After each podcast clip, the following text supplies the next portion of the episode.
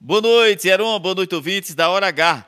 A presidente do Sindicato dos Enfermeiros na Paraíba, Milka Rego, não descartou uma greve dos servidores estaduais por direitos que, segundo a dirigente sindical, foram retirados no pagamento do piso nacional.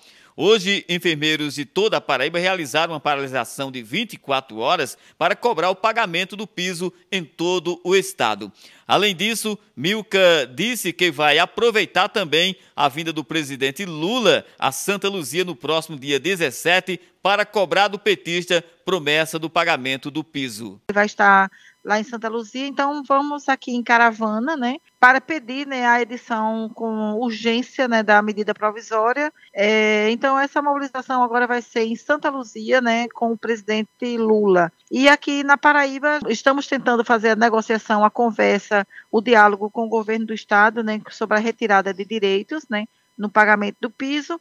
Caso a gente não consiga avançar, iremos, iremos sim chamar uma greve agora dos servidores do Estado, porque a judicialização do processo já aconteceu, né? Estamos esperando sair a, o mandato de segurança, ou positivo ou negativo, mas a gente vai tentar fazer o diálogo para posteriormente é, deflagrarmos a greve dos servidores do Estado da Paraíba. A reunião com o governo e os dirigentes sindicais está marcada para a próxima segunda-feira.